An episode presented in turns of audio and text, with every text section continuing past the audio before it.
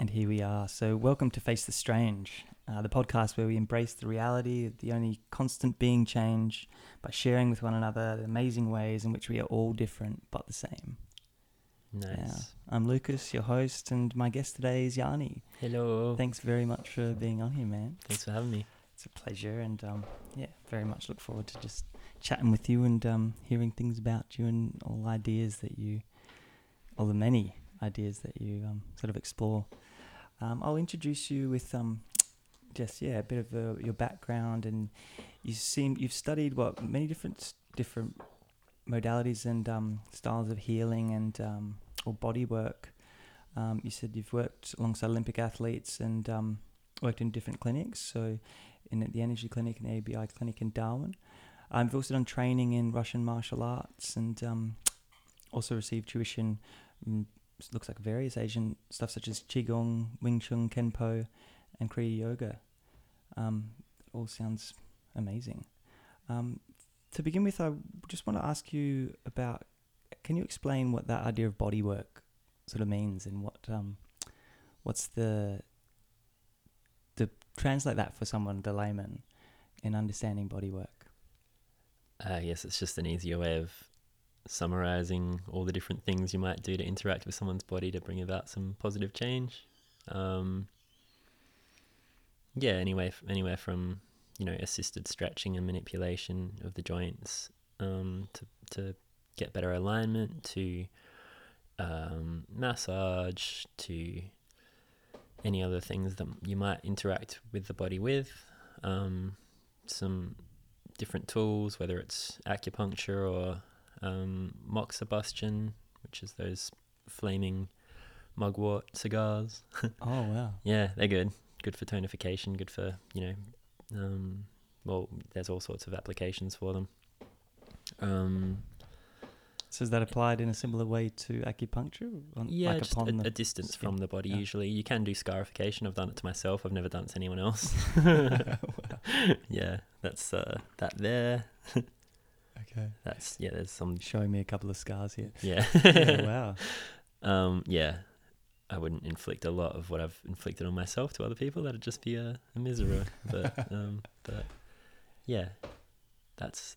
You could have a whole... A whole so, conversation just so about when, that. um, uh, so when you think like that, I did that term body work, is that something, say, people who've d- studied various different, you know, well, whether it's traditions or, um, yeah, practical yeah, things any, that, that it can encompass all that sort of yeah, stuff. Yeah, twin arm massage is a form of body work. That's, you know, I guess mo- a lot of what I do to fall under, or Thai massage or Swedish massage or... Um, you know, and then all the way going to, to energy work and stuff, which is something I've put a lot of time into as well. And especially just myself, um, that's where a lot of the learning comes from, just to spend time on your own and um, figuring out what works and what connects. Because the benefit of working on your own body is you can feel it from the outside through your hands, but you can feel it internally as well. And you can really start to get an understanding of what contact in different areas feels like and what contact outside of the body feels like as well, and the changes that are facilitated through that. That's good. Yeah, wow. So yeah, can I ask how you uh, where does it begin for you, I guess, in whether it's your study or the actual practical um, you say, whether it's healing yourself or someone else out, where did that begin and where does your where does your path sort of um, when derive itself? Young, very young, like I think eight, um, I started working on my mum. Wow. Because she needed it. And a massage? Yeah. Yeah, cool. Just would, would you know, just massage her feet. Um, because she, you know, stressed, tired. And um, it was, yeah, I just watched the shape of things change over the months that followed. And it was the first thing I think...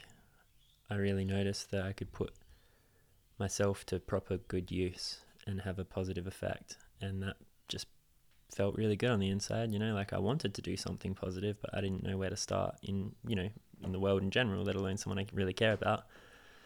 Um, but seeing the positive changes come from that, even just from something as simple as working on someone's feet, was um, great. That's amazing, man. I do think that's a pretty epic level good son kind of action. I think any mums listening would be like, what? Well, she was massaging the feet.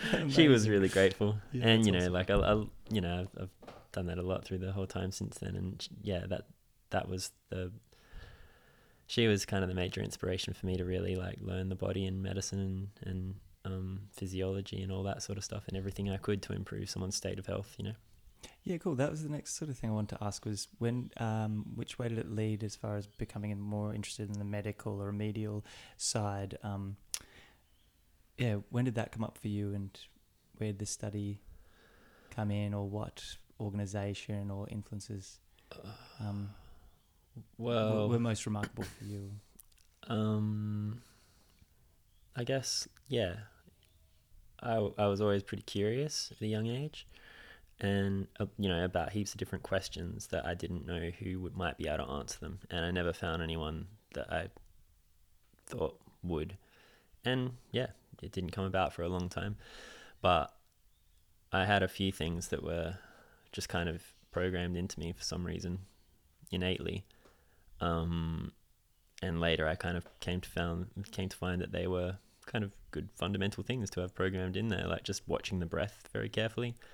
Um, and just pushing my body, just pushing that damn thing, and, you know, putting it through a lot of different stuff, like whether it be endurance stuff and, or pain, um, a lot Can of we that. Get a little specific here so that we're not just imagining you vaguely masochistic and, um, what do you mean by that? Like, say, endurance or pain? Like, what uh, particular? Well, I had physical I had things one friend that I that I came to make when I was maybe twelve, um, and the bulk of that relationship was realistically like, uh, kind of yeah, extreme, um, and yeah, it just it really did have a lot to do with pushing, um, and you know we we'd load up these cups with, you know, three quarters of a cup of whatever caffeinated substance might be in his house and try and melt that thing down with hot water and charge them things down, and then just stay up all night, like um, sprinting, running from rooftop to rooftop, um, jumping off and like climbing trees and, um, you know, just Whoa. wailing on each other. Uh, and he was older and stronger than me. Um, so I learned to kind of step up to that sort of level. Like he was... he was that dude, you know, like he he would have been fifteen at the time, and he was a strong, tough dude who'd already done like a decent bit of training. He was a fearsome dude, and um, and then a lot of other things to do with fire and sharp stuff, and yeah, you could go right into that rabbit hole of masochistic, like, oh, okay, but um, it didn't have a it didn't have a superficial or sort of like um. I don't know, there was nothing self-pitying about it. It was literally about putting the mind above the body, and I already kind of had that programmed into me as well. That I, I remember like one, one of my very first thoughts I remember having when I was like two, like I couldn't stand up yet, or maybe I was younger than two, um, crawling across my nana's floor and looking up and being like, oh, I'm... contained, looking at the ceiling, and then being like, what am I... doing yeah and looking at my hands and being like kind of self-aware all of a sudden, being like, oh, um and kind of thinking, this isn't quite right, is it? Like like as if there was a Whoa, memory to compare it to previously. And and I remember just being like, the answer to that question came, and I kind of often think back on that and wish it hadn't, because it sort of it ended the curiosity or something, or just gave me some acceptance of the current situation. And the the, the response to that question was just like, well, where else would I be? And I was like, oh, okay. But I think consequently and sort of concomitant with that, I always had this thought that I am not my body. I am this other thing um, that is contained in this body for the time being. And that has always been as sure as anything. And throughout, um, you know, growing up and pushing myself, like I, I think I started probably pushing myself from five. Um, just just doing push-ups and stuff like that till I couldn't, um, just in simple Man, ways. That is a profound two-year-old um, realization by the sounds of things. And now you're a five-year-old doing push-ups. I mean, I think you're a badass kid. This is epic. Carry well, on. I just didn't, like, I didn't really have a lot of connection, I felt, um, you know, and I don't feel like I had a real friend, honestly, until I was maybe seventeen, like where I actually expressed myself and and felt real um, kinship. I, I had an intense inner world um, growing up, and, you know. That, and that did center very much around the physical experiences and your yeah. body. Yeah. Yep. Mm-hmm. And, you know, I just couldn't think of anything really much else worthwhile doing. Um, well, yeah, like when I when I kind of learned that I could help my mum a little bit physically, that was motivating. Um, but I still didn't feel the sense of ability to open that up to anybody else. I was just too damn young. There's no platform for a little kid to say, hey, I can probably like make you feel better or something. I just didn't. That wasn't a thing. Um, and it took a decent... Set up your own practice at eight years old and say... yeah.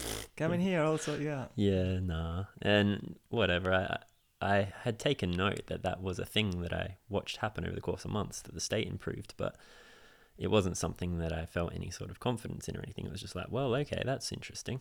That's good.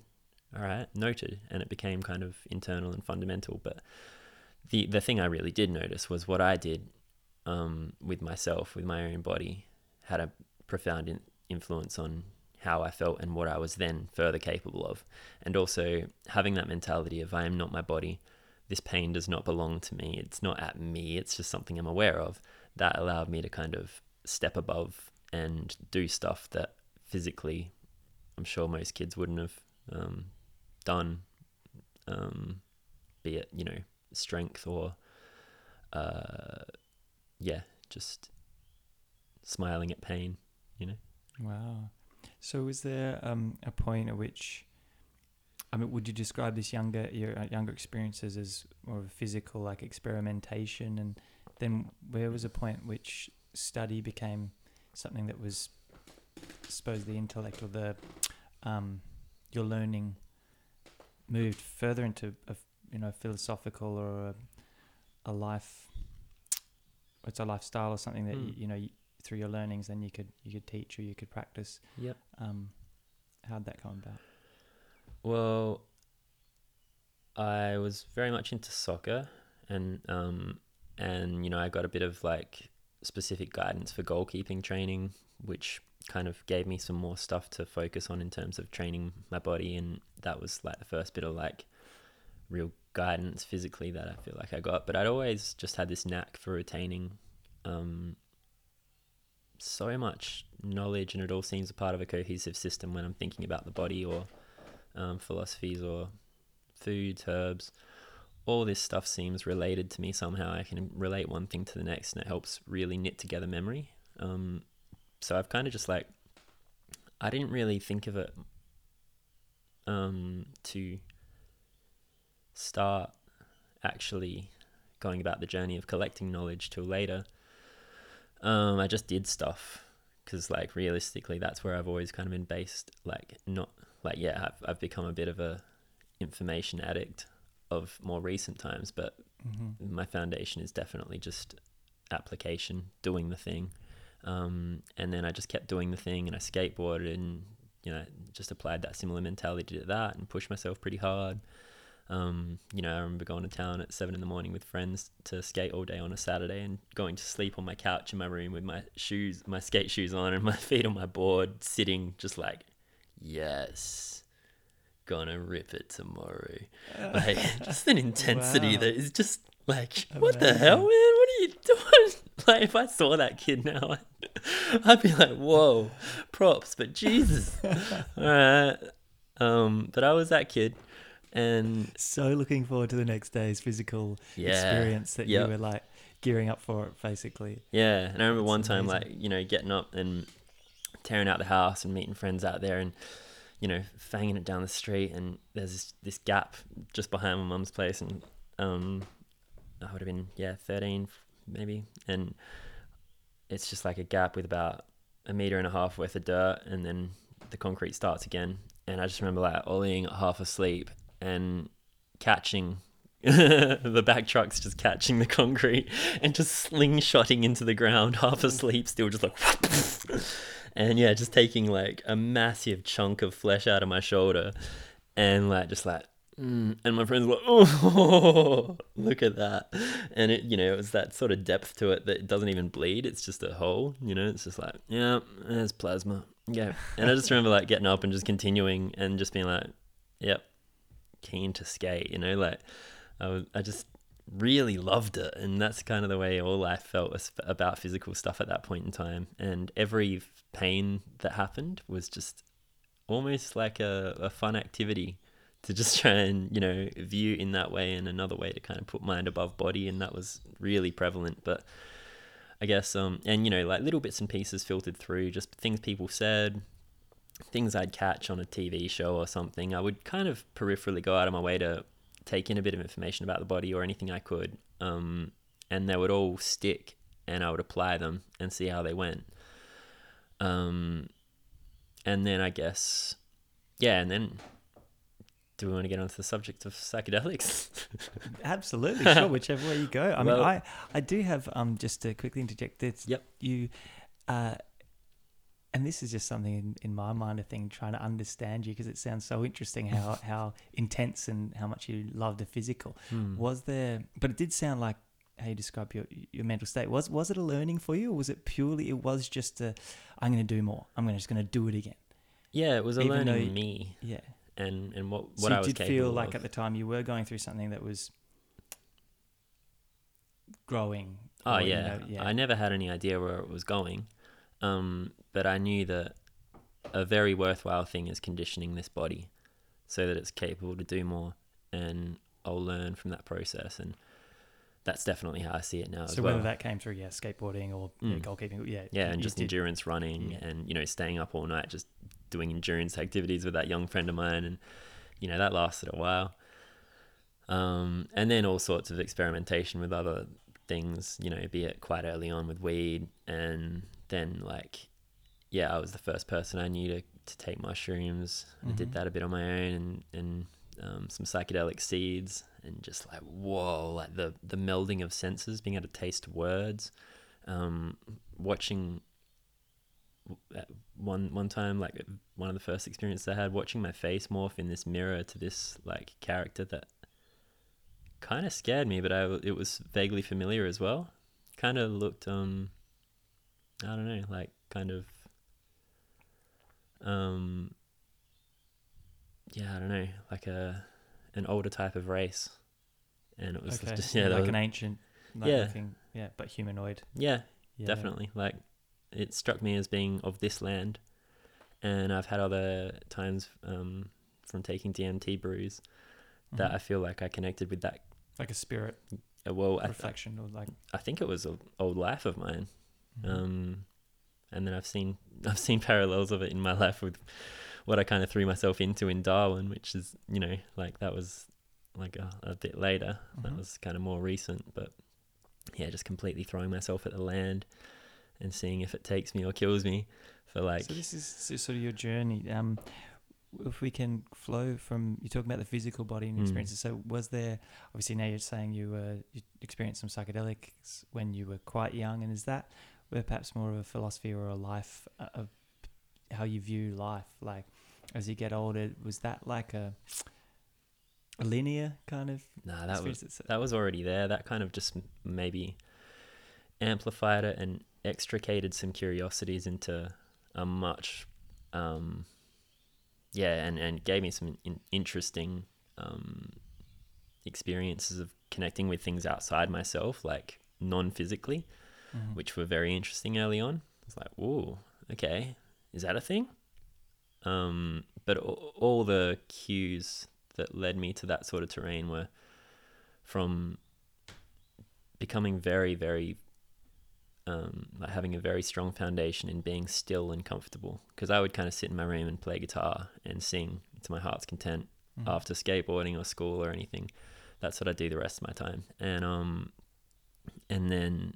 whenever I felt just that moment of, yeah, I think I'm done for this moment, and I just put the guitar down, I wouldn't ever stress it, um, which I haven't felt at different times, but at that point it was just fresh, it was perfect. Um, at, at the moment I felt this sense of, yeah, I don't know what to do next. I'd be like, well, you put that thing down, that's what you do next.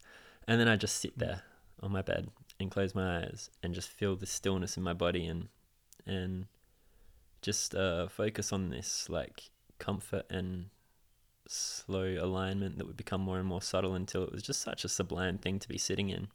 Because my body, you know, like I I was born, it was, there was nothing broken in it, and it was this kind of continually cultivated thing until I was, I guess, seventeen or eighteen when I started to tear it apart a little bit. It's a beautiful way you just you just put that, though. That was what it was like, or sitting or lying flat, and yeah. So and were you consciously aware of ideas or concepts such as meditation? Or not we, really. So it was just coming to you in a yeah. natural, like, organic type just way. Felt like the thing to do, mm. and these things had always just kind of been there. And pff, of course, like they're they're natural things if you're not distracted by something else. I think you know. Um, when you, because I've asked you, I've spoken to you before, and you've talked about um the changes in the world that you could like to see, and you said you know more connection with nature. Um, can you? Just articulate like in if something comes organically to you like that or innately like that you can sit with yourself, um, how how do you go in this modern world with so much distraction and um, I suppose artificial or synthetic type experiences that are the norm? Um, how do you go now keeping that connection with nature and having like it appears that you had an as an individual you were rather in touch with yourself just in your, your way of being and, and how do you go like currently and in the world with, with maintaining that connection? Um, I haven't social media'd for a long time, mm. like years, and I don't have a T V. There's not one in my house. Um, you know, I, I didn't go on the internet even for a a good while there. I guess it would have been, I don't know, a year or two. I didn't even have the ability to. Still had an old mm-hmm. phone, only got a, a less a less dumb one kind of relatively recently. Yep.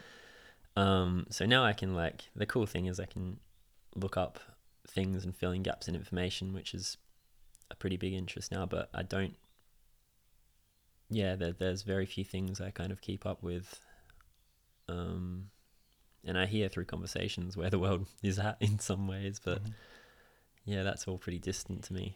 And and you don't feel a dearth of you know reality there for you due to that no. lack of information. Yeah, it's... there's a few things that kind of um, that make me go, "Ooh, the future's coming, inevitably." Um, but that's about mm-hmm. it. And like, yeah, well, for one thing, I guess this impending solar maximum that's going to happen and may overwhelm the Earth's magnetic field in the next four years or so, five mm-hmm. years or so. And if that happens then, then it's going to be pretty destructive for our modern world and for our um, for our atmosphere and us underneath yeah. it. And then if that doesn't happen then, yeah, fifteen or twenty years it's going to happen where the where there's a magnetic excursion and the field disappears entirely, and that'll be a hard time.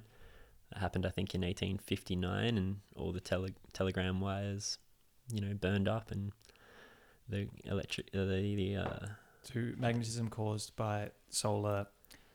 Yeah, well, like our, our magnetic field kind of holds off the bombardment from the sun, mm-hmm. um, and we just get the beneficial bits that we've learned to live off filter through. It's destructive still, but the you know the gamma rays and everything else is held off. So things like that I think about, and yeah, unfortunately, the um. ever encroaching um, totality of the technological world uh, is the thing that basically dictates my movements in this world. Just trying to keep my damn distance from, yeah, there's, oh yeah, all, all the electrical sources.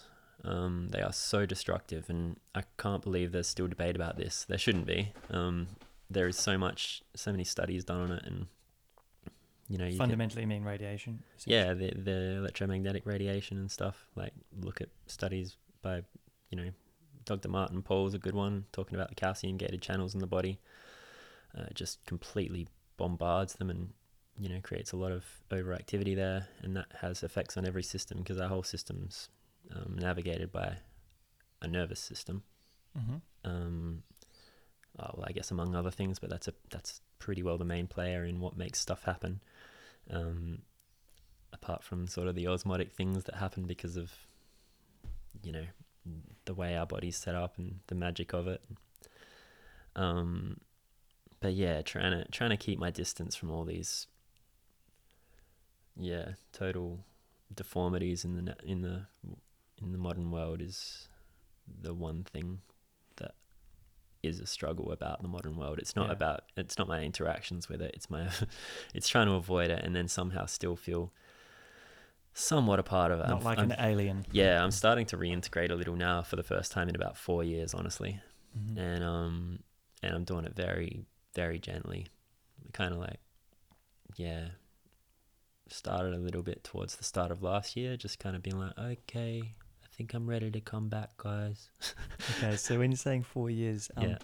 and you mentioned it just before uh, about your time up in Darwin. Yeah. So um, take us through that, that story or just, you know, the bits that...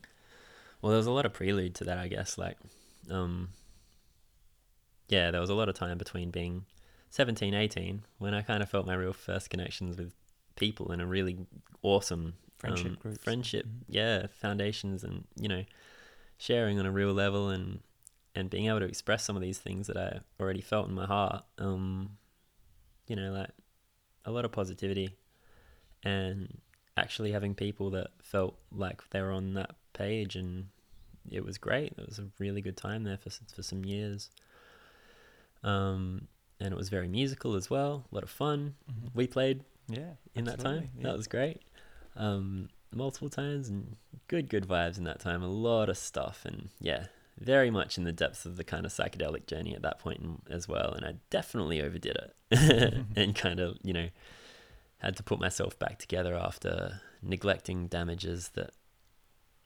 um you know, kind of, if you don't address the the sprout and snip it back, it becomes a limb, you know. And that kind of happened in the way of damage to my body. And then there was a few acute times of that. And is this negative contact, like, or yeah, due to psychedelic use? Oh, uh, well, no, you just that, mean a lifestyle. Well, it was a lifestyle and then a few acute events that happened. Um, yeah, like getting my nose broken was one of them. Okay, um, yeah. Well, that all. Tell us. That all. Take us through that story. Uh, well, yeah, just um, really let life kind of get ahead of me and stopped stopped addressing the day-to-day things that I guess you should. um I moved out in a bit of a rush from home. Um so you're how old at this stage? Seventeen, I guess, but and I guess I was already out a lot, but that happened kind of quickly. And I and would you say this this a transition sort of point? Yeah. In your life. Okay. Oh, for sure. So yeah. You've moved out of home and yep.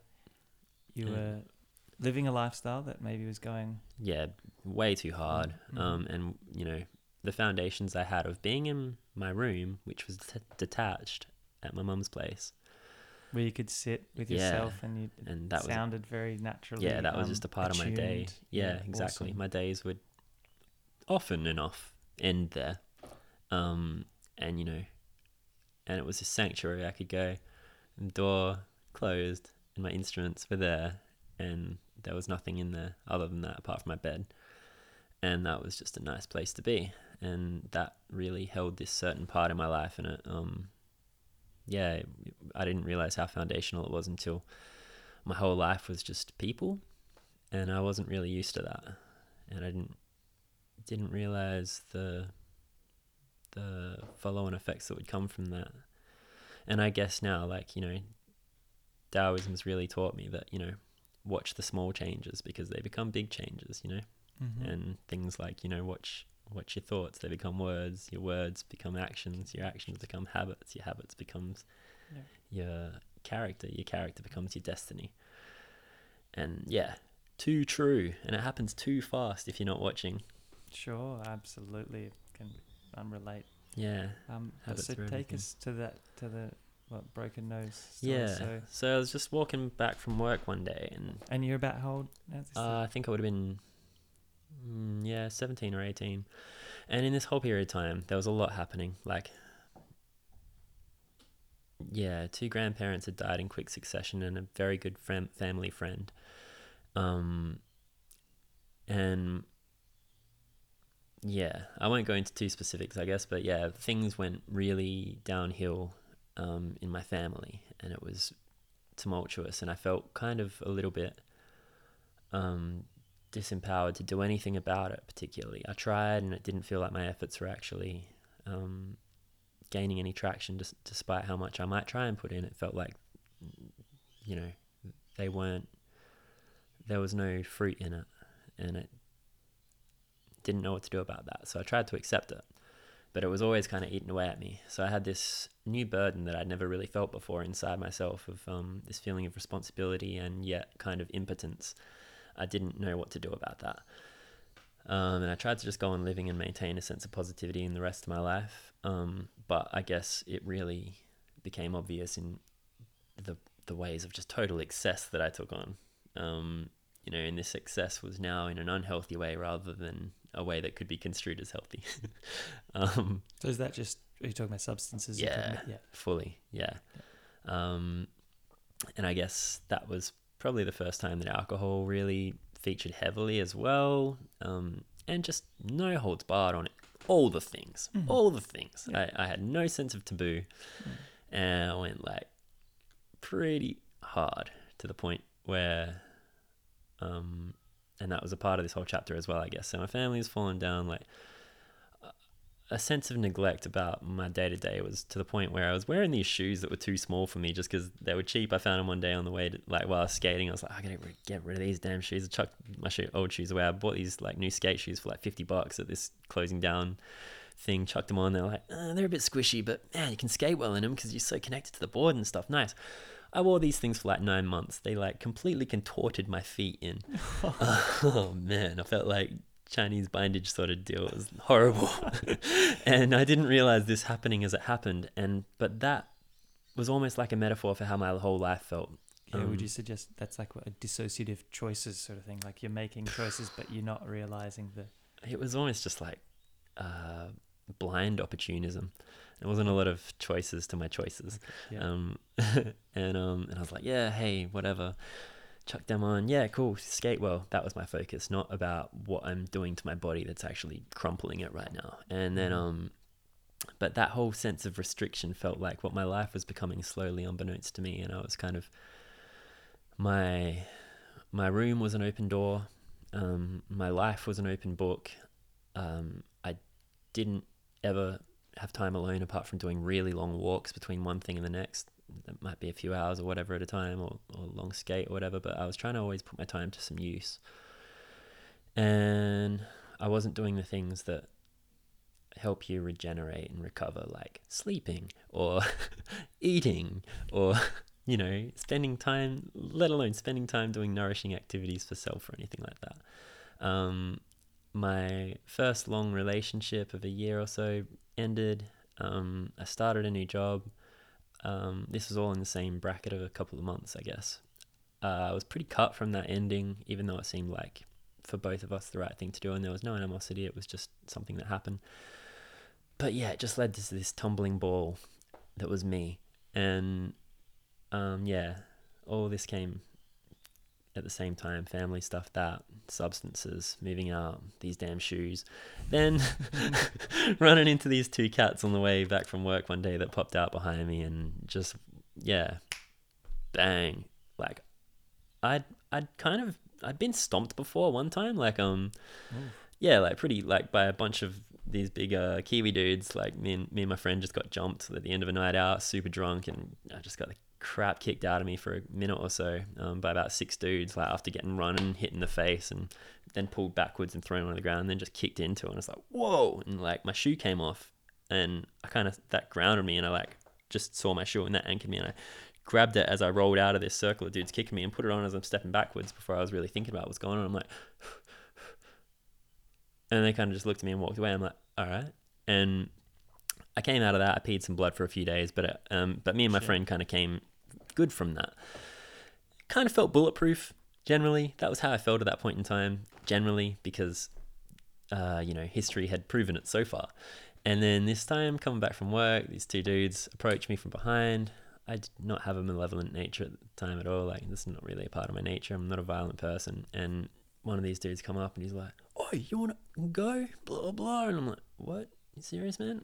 Like, so you just, just wanted to yeah. attack you, didn't want yeah. to rob you or anything? Or nah, just... this guy just had no shirt on, guy standing behind him, big, tall guy. And he's coming on, coming up real aggressive with a bit of pace. And I'm like, what? Are you serious, man? And he's like, yeah, I'm serious. And I thought he was going to shove me. And I'm watching South Road thinking, oh, I better keep a metre or so of distance from this. I don't really want to go into that. And I've looked back and I thought he's going to shove me. He's just smashed my face, like, jeez. Just poof. And, um, and yeah, just... took my nose and my head swung, and in that moment, I, like the thought that went through my man was like, like, my mind was just like, I remember it was, just, man, I'm damaged. Like I thought in that one moment, I thought, oh my god, I could just turn around and like take this guy's face off, and I was like, oh, what's the point in that? Like there's nothing I want in this interaction, like. Mm. And yeah, I just legged it and like played Frogger in about two seconds across two lanes of peak hour South Road, and and um just kept running and. So and this was it. Peak, it's like, so yeah. This is in the evening. Yeah, yeah. Sun so wasn't just down. Being attacked randomly yep. in the evening. Yeah, like, and they, they took chase too, and I was just like, whoa, these wow. guys want to like destroy me. Well, what is this? And I remember the first person I saw, once they got about twenty-five meters away and they could, you know, make my face out, like, you know that look or that feeling you get when you see something seriously horrific and your stomach just drops? I saw that happen in their face. Yeah, and I'm like, wow. Ooh, this has got to be bad. And I remember I got back to my friend's place thinking I probably, like where I was living at the time, um, thinking, oh, he'd probably be able to give me a ride to the hospital or something. And I looked in the mirror and I was just like, oh, are you serious? Like I'd never seen anything like it. My my wow. nose was level with my pupil. Oh my goodness. Never seen anything like it, not on U F C, not on anything. And, and I was just like, what? This has got to be a nightmare. And I'm like, what? No, oh, I don't even know where to place this in my experience. Holy so I kind of just like pushed it back on, and I probably shouldn't have. It probably would have saved me a lot of um waiting time in, in the E R um if I just walked in like that, and it probably would have also made it so that I could have had, you know, I don't know. I wonder this if if it would have changed things if I just left it and gotten surgery like to just place things again. But mm-hmm. I just pushed it back on, and it sounded real crunchy from the inside. It was pretty pretty nasty. Gosh. Um, but yeah, then I just grabbed the bike and cruised to the E R, and then yeah, but that event changed everything because I had spent so much time in my body breathing, singing, feeling my own resonance. Um, yeah, and everything. My voice changed, my breathing changed. It completely destroyed resonance.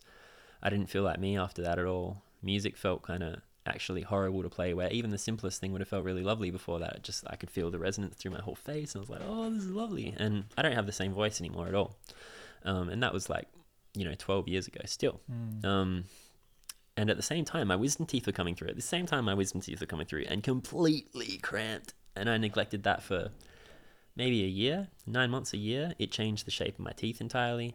My existence felt very uncomfortable, and as a result of the wisdom teeth, my teeth didn't sit the same.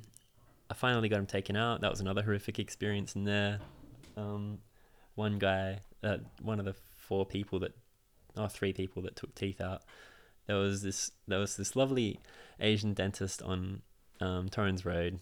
He took two of my top teeth out, and um, it was so. Oh no, one, one of. Sorry, such a simple experience. Ah, painless, no worries. This other guy in North Adelaide. A total sadistic something something.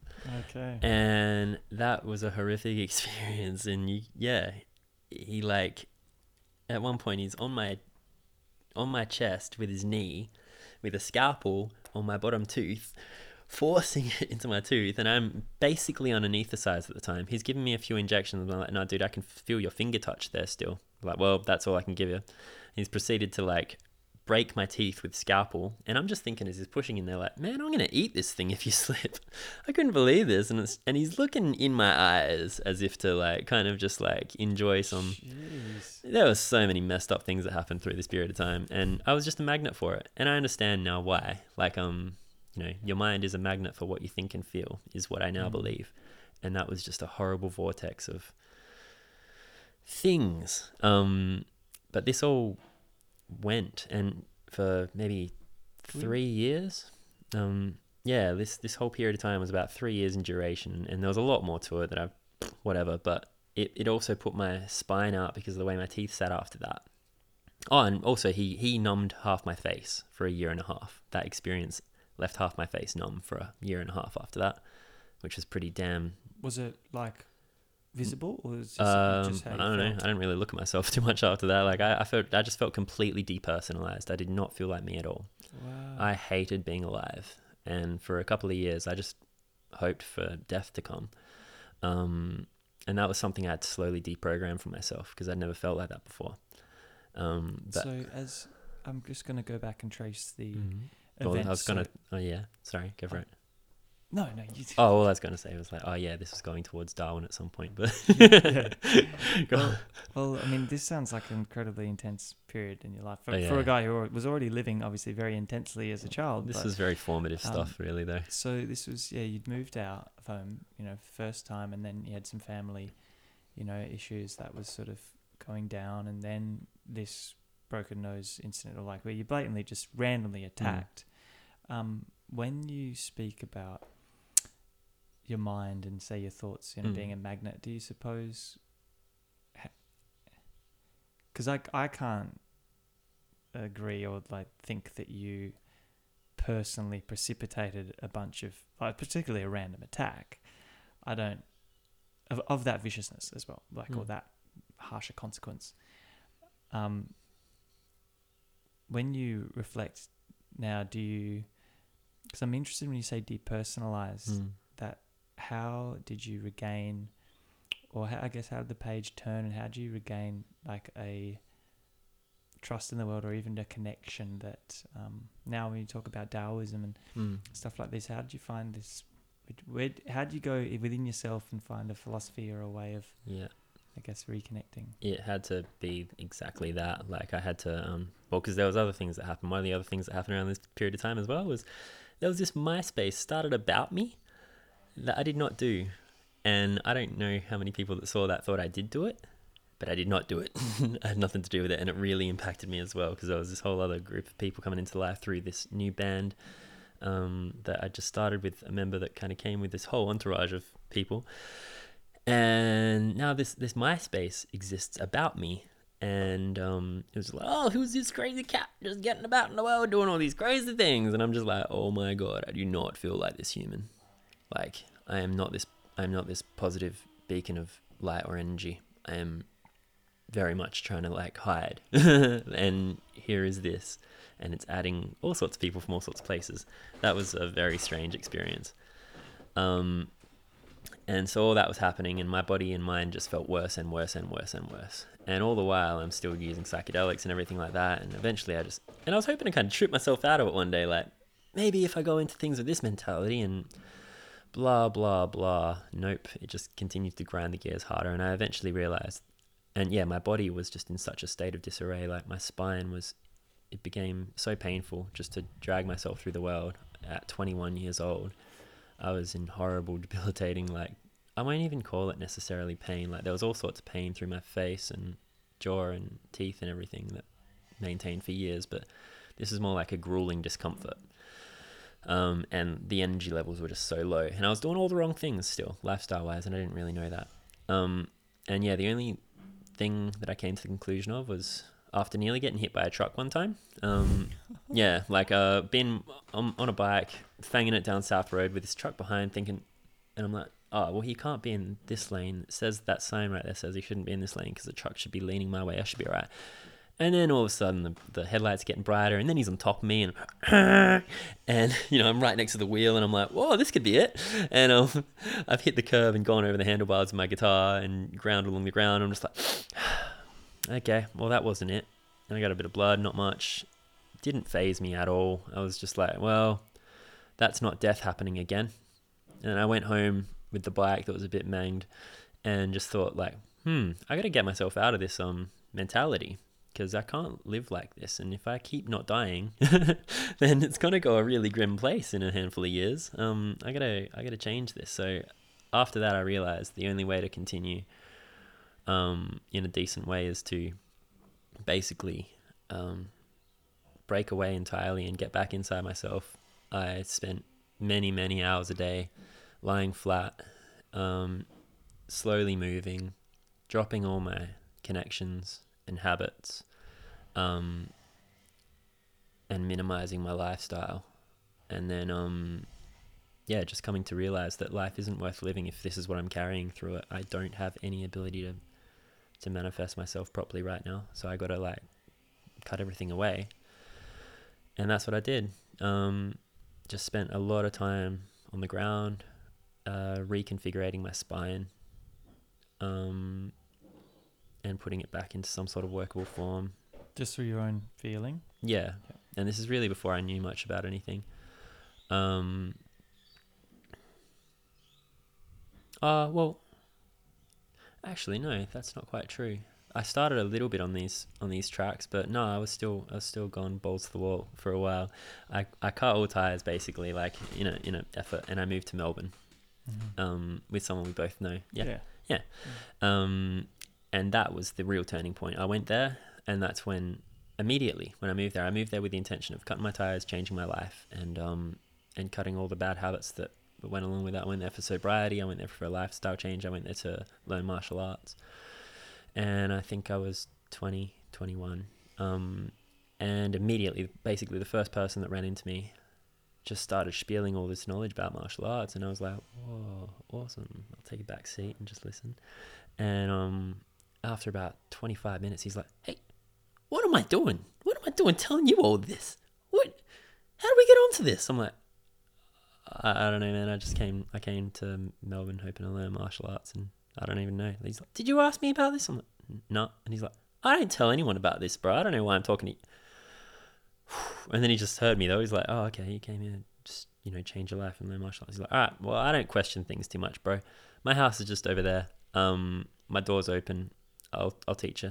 Um, if whenever you want to learn, just uh, come knock. I'm so like, this was a chance encounter on the entirely. Street? Uh, well, at the warehouse at that the, we oh, moved into, oh, there, yeah, and but this, yeah, just someone who Didn't, didn't pop around there all that often, and uh, was friends with the guy with the guy that owned it. He was an old, older than me. I think he was forty-four at the time. Mm-hmm. Um, but just yeah, felt a massive kinship there, and yeah, and I said, "What? Well, thank you, man." Like, thank, and he's like, "Well, pff, this is obviously something." And I'm like, "Yeah." And he goes, "Dude, no one knows I train. I've been training for twenty years, and no one. I'm just happy, you know, gardener guy." Like.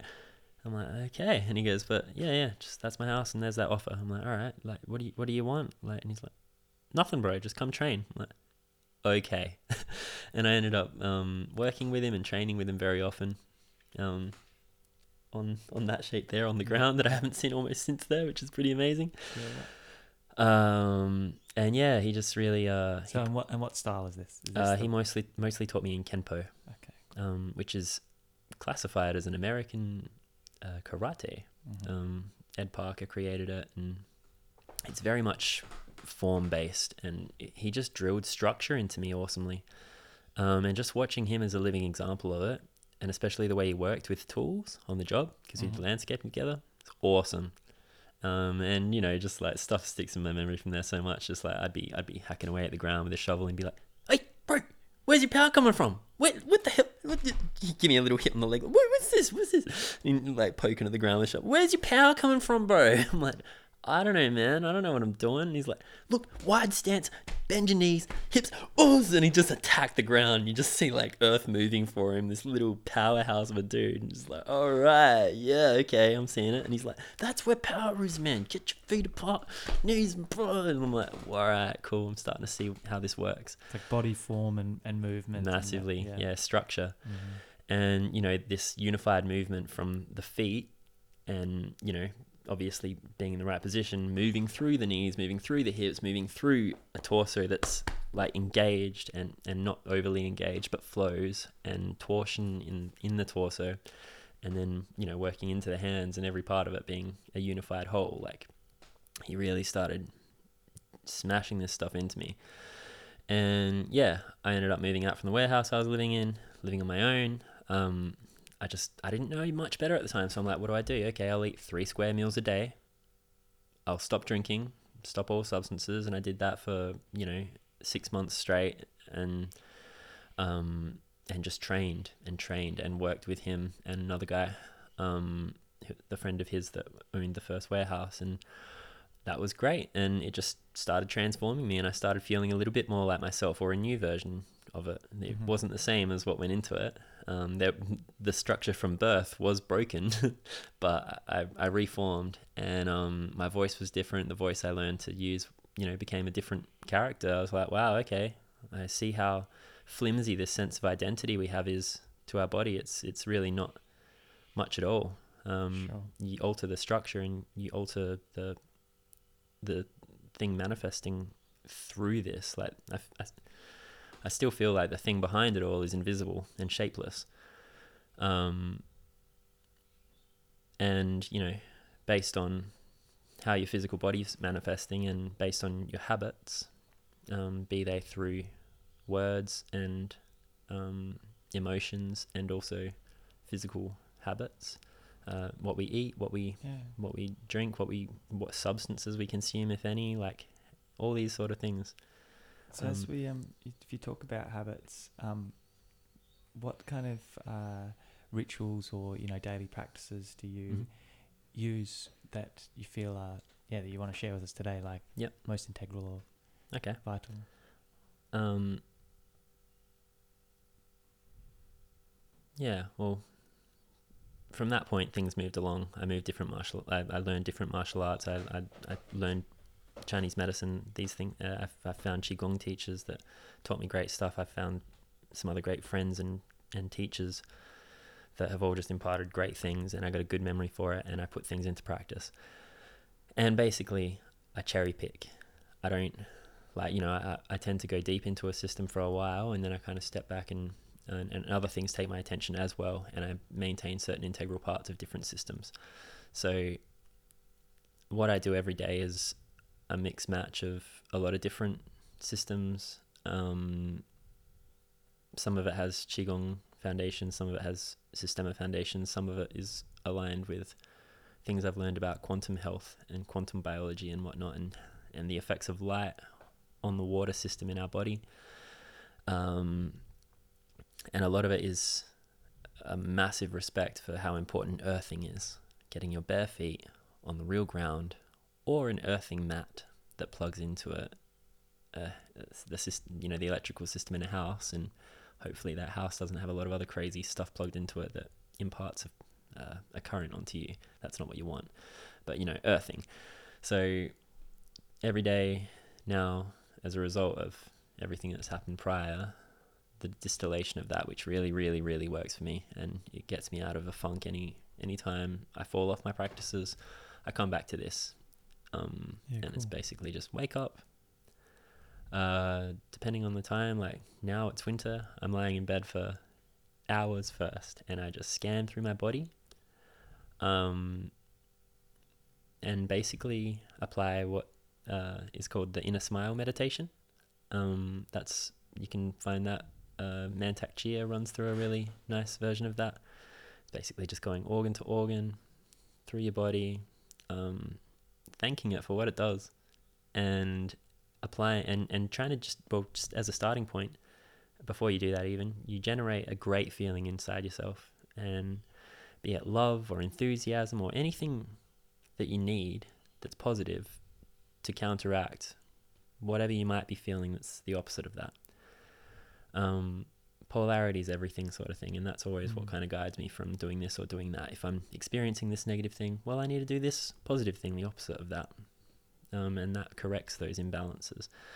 Um, so right now, because it's winter and it's damn cold, and I'm in a place now where I can just relax and have my own time and space, and I don't have to start work early or anything, I do that when I wake up. I scan through my body for a long time and just make it feel really good. I pay attention to any parts that are calling for attention. I put focus there, and I can, yeah, really affect a lot of healing just from no movement at all. I might place my hands on my stomach, feel a lot of movement happening internally when I do that. You can do it for other people as well. It affects a great change. Just, just the energy from hands and that that gentle awareness um, affects change in, in that whole, you know, stomach cavity. Um, that's a great starting point. Um, yeah, and, and a thing to consider as well, just on a mind-body medicine sort of way of things, is every single thing you ever feel in your body, you need a chemical to induce that feeling. you can throw that feeling into motion. You can cause feelings just by thoughts. Mm-hmm. And those those feelings need a chemical to enact them. So, you know, you feel stress. Oh, here's some cortisol. You know, here's some adrenaline. Um, or you think about food. Oh, okay, here's some gastric acids. Um, or you, you know, you think about sex or something, and it's like, oh, here's a boost in sex hormones or something. Or you feel enthusiasm and you feel love. Like, here's some oxytocin that literally opens up parts inside the heart by adding more nitric acid in there.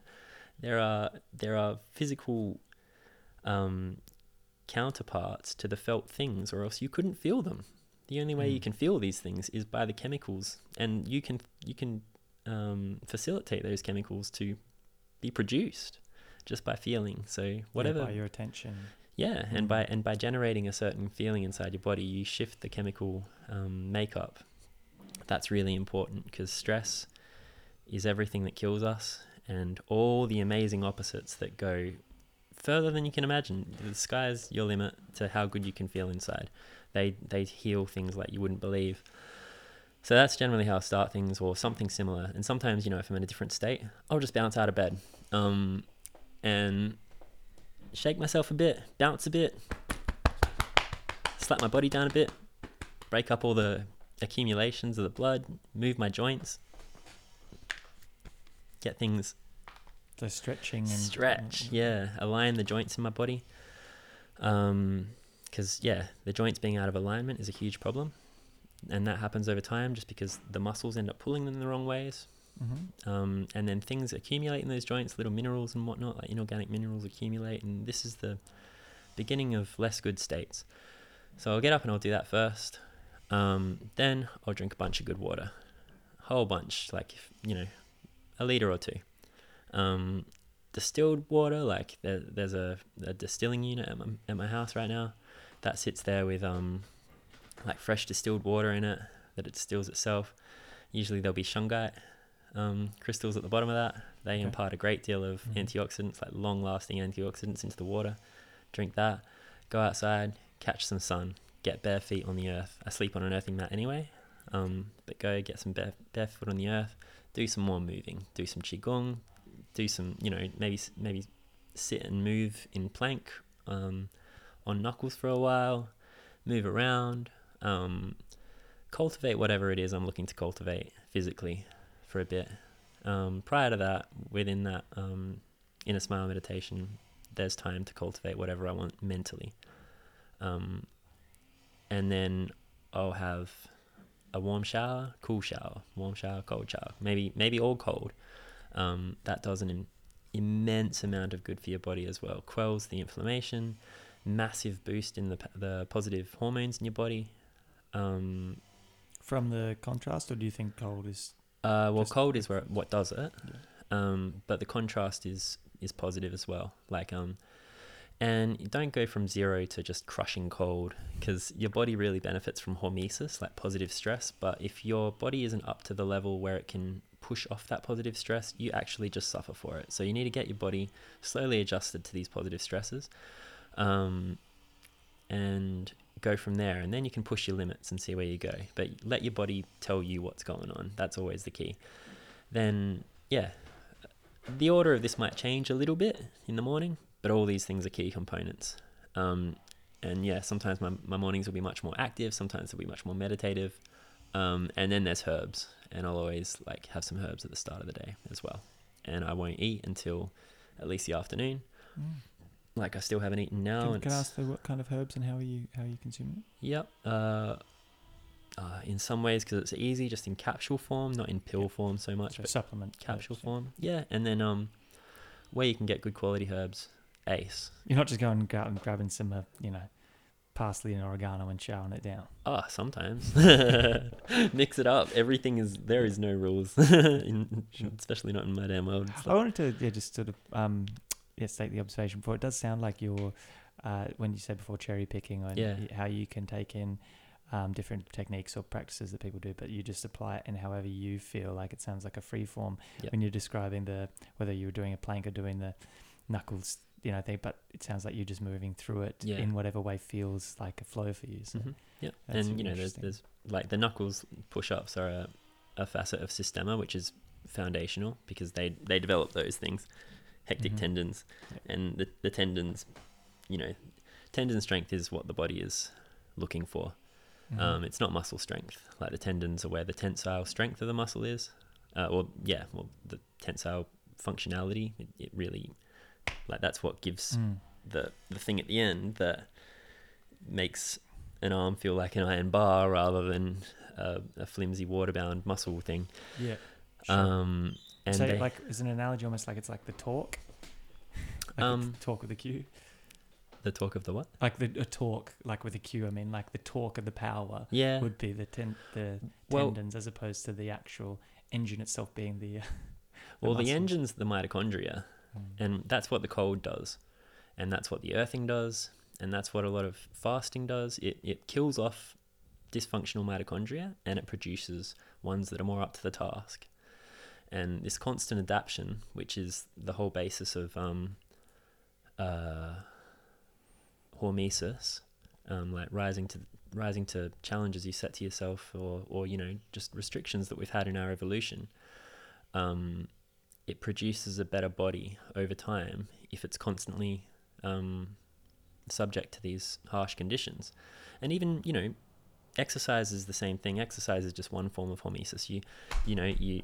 Your feet pounding on the ground, causing tiny little microfractures in your in your shin bones and whatever, and they grow back stronger. Or say, you know, uh, iron palm training of just uh, slapping your hand on progressively harder substances, going from a wheat bag up to mung beans through to ball bearings, um, and then just straight onto, you know, like a wood or metal thing. Like these things just harden the crap out of your bones. They grow back so much stronger, and you apply herbal liniments to yourself as you're doing this, and you've got to eat correctly to rebuild the damage. Mm-hmm. But it's all these things just in a myriad of ways that um and that's a lot of how herbs work as well. It's it's through horm- hormetic stresses that the herb might be a tiny bit toxic, um but the res- the response from the body has a better output than the toxicity that you that it imparts, you know, within certain doses. And the, the difference between a poison and a medicine is always dosage, you know. Mm. So can I connect this to something you spoke of earlier? Well, you know, the intense trauma of your broken nose and whatnot. Do mm-hmm. you suppose, do you think your nose, A, is your nose stronger and better than ever? But as well, I'd ask about your, your voice. I, have, and I haven't I, I haven't allowed that to be tested since. Ain't gonna do it again. That's why I really wanted to learn martial arts after that. I'm like, you know yeah. what? I'm never getting punched in the face again. Yeah, and now, you know, like it, it definitely taught me. Well, that's what it taught me. That was that was my hormetic learning from that. You know what? Maybe it is worth learning how to move and fight, because mm. I am not I'm not an aggressive person, but. Um, and I've been in situations well, like to that. To any since. Listeners out there, Yanni has one of the least punchable faces you, you've got. It's a very good-looking guy with so much kindness and warmth that it's absurd that, yeah, you're getting punched in the face is just not a, not the way that the world should be. But perhaps everything, I guess, has its. Yeah, I don't think its it. Destiny, its, I don't its think path. The face would have mattered at that moment, and it was just a punch in the face coming to someone. And I yeah. thought about it a lot of times, being like, you know what, I'm glad enough that it was me. Like getting, you know, I got hit and run just before the start of this year as well by a oh, big old okay. S U V. Bang, cleaned up off the skateboard, thrown across Port Road, um, bounced, expected to have traffic on top of me, kind of sprung to my feet and I'm like, whoa, what's going on? And this guy just kind of looked at me like, huh, and then just took off around me. I was like, wow. He wanted to do that for a start, but, and I'm like, whoa. And you can't let these build up in you as angry things. Um, But yeah, it it did piss me off a bit, and fair enough. And yeah, it shook me up to the point of like memory loss and stuff. Like, um, yeah, it bounced my head a bit.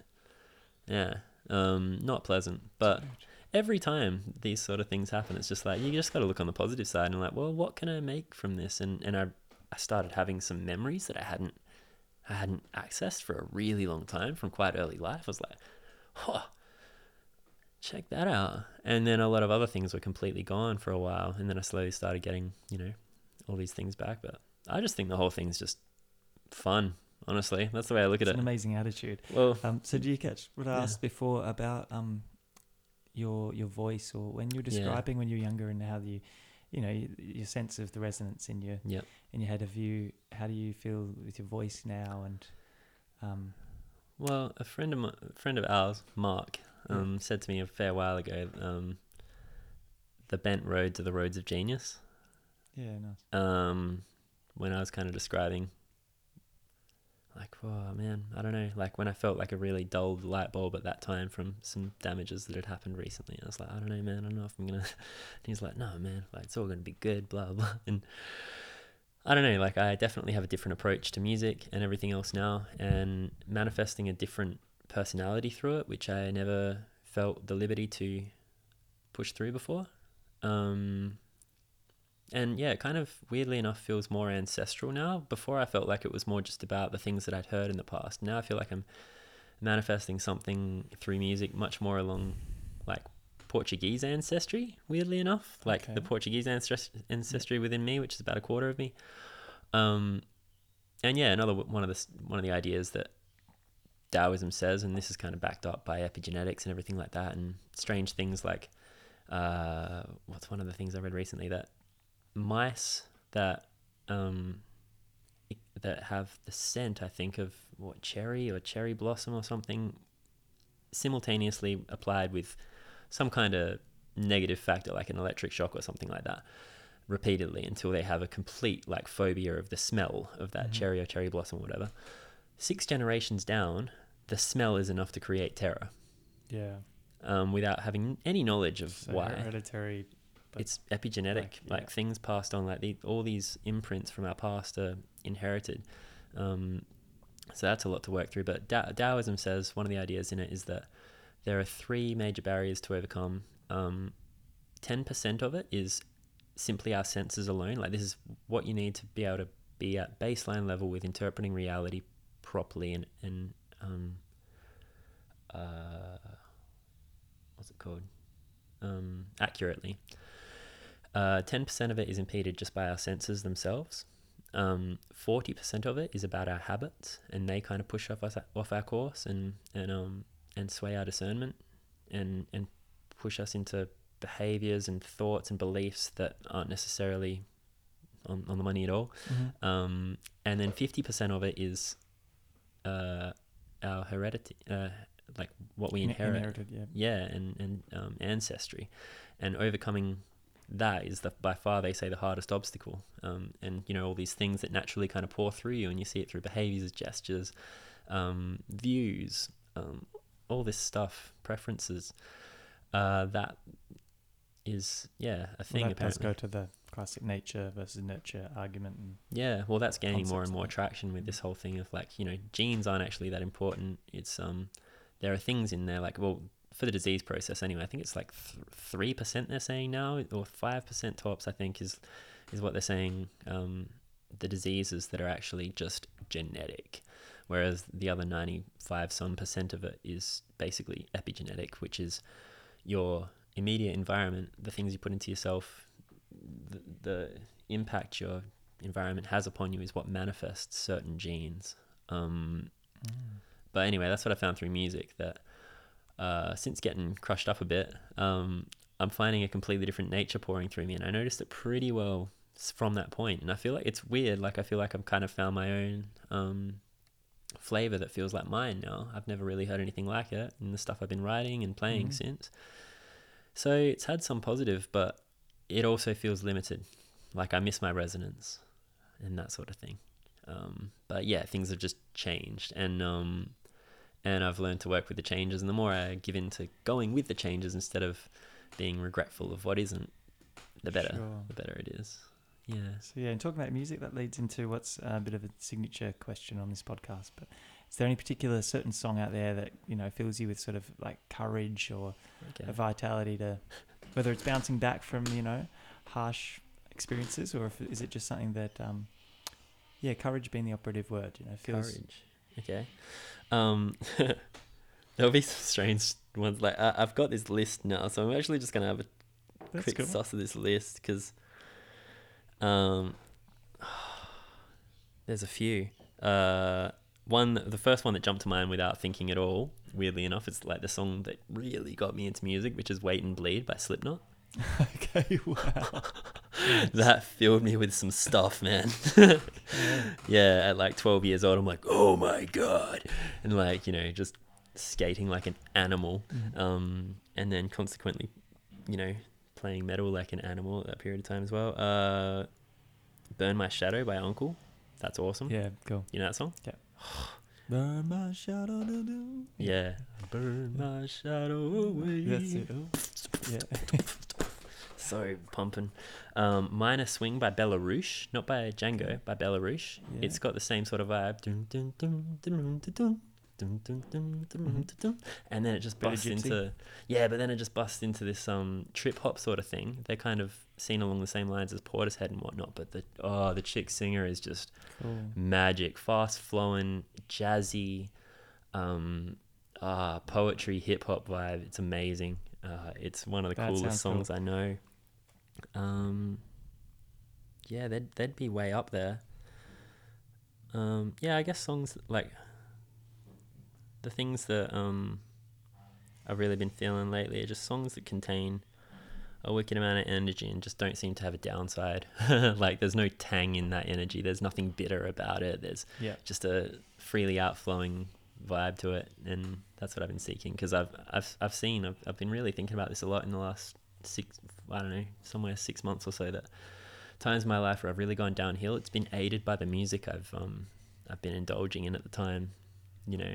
Like too much of the so that trajectory you mean the yeah music's kept you like yeah oh coming. it's it's mm. shot me downwards sometimes when you can find some music that really just steeps in that dark, you know, depressive something. It can be so beautiful, but it can hurt you yeah and put you in that place. Whereas, you know, if you if you try to, you know, I always have friends saying, oh man, what are you doing listening to that depressive stuff, man? Like, just can't like, listen to some pump stuff, man. I'm like, I'm just not like, I just, I don't know. It's beautiful stuff. Oh, whatever. I don't know. I don't want to, I don't want to listen to it. I'm like, yeah. okay. I didn't understand at the time. I really yeah, do now. Yeah, sure. But yeah, double-edged swords.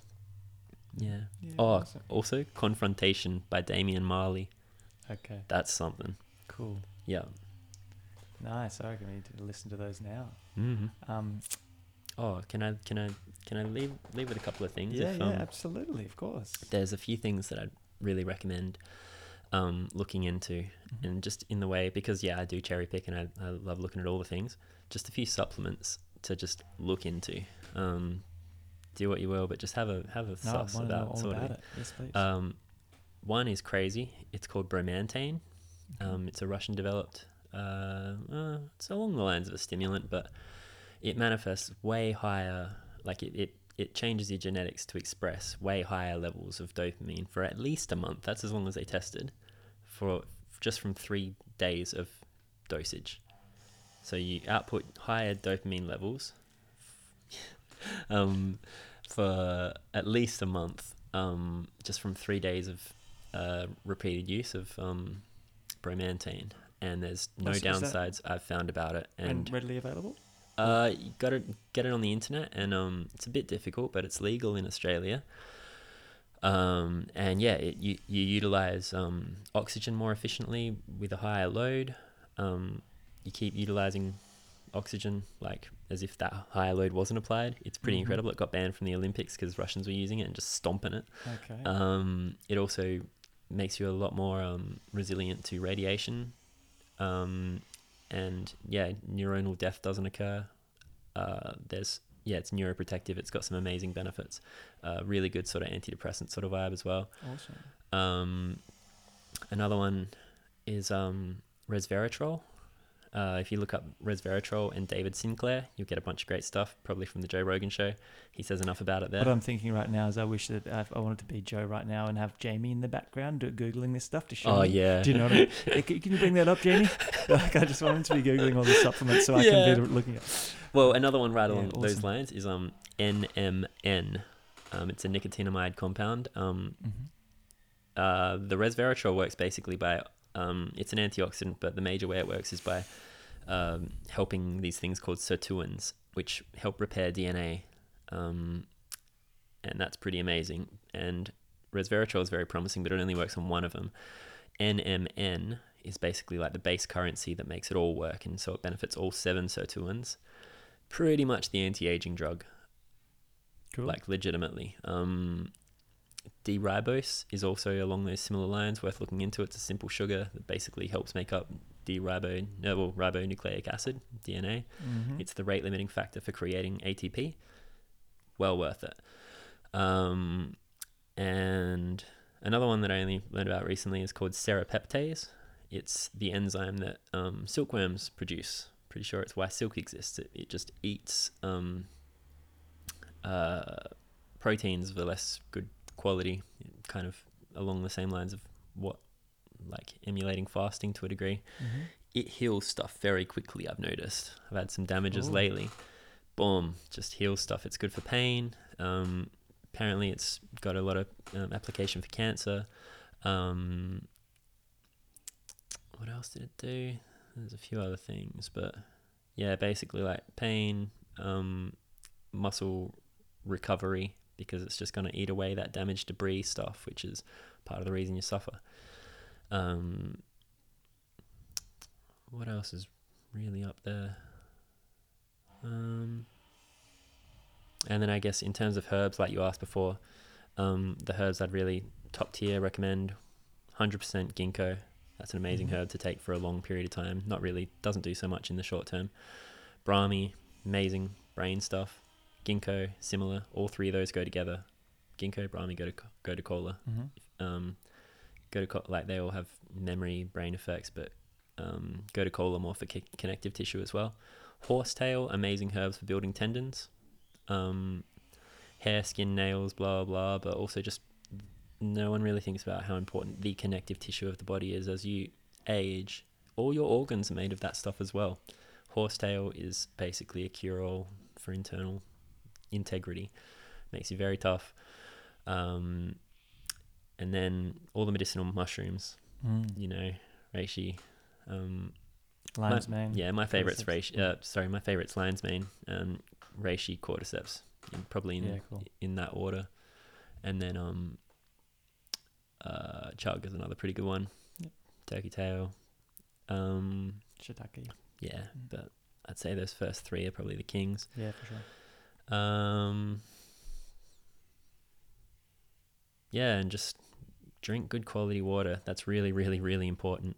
And um, and watch your blue light exposure and balance that with as much red light as you can get. Watch the sunrise, watch the sunset. You know, check out what sort of lights you're exposing yourself into your house. Try and get lights that don't smash the blue spectrum, because it's really destructive. Whoa, it sounds like there's something going on. no, joy. That's, that's all, man. Um, uh, that's, that's a call if there ever was one. Yeah, uh, but that's that's my own doing now. So that's funny.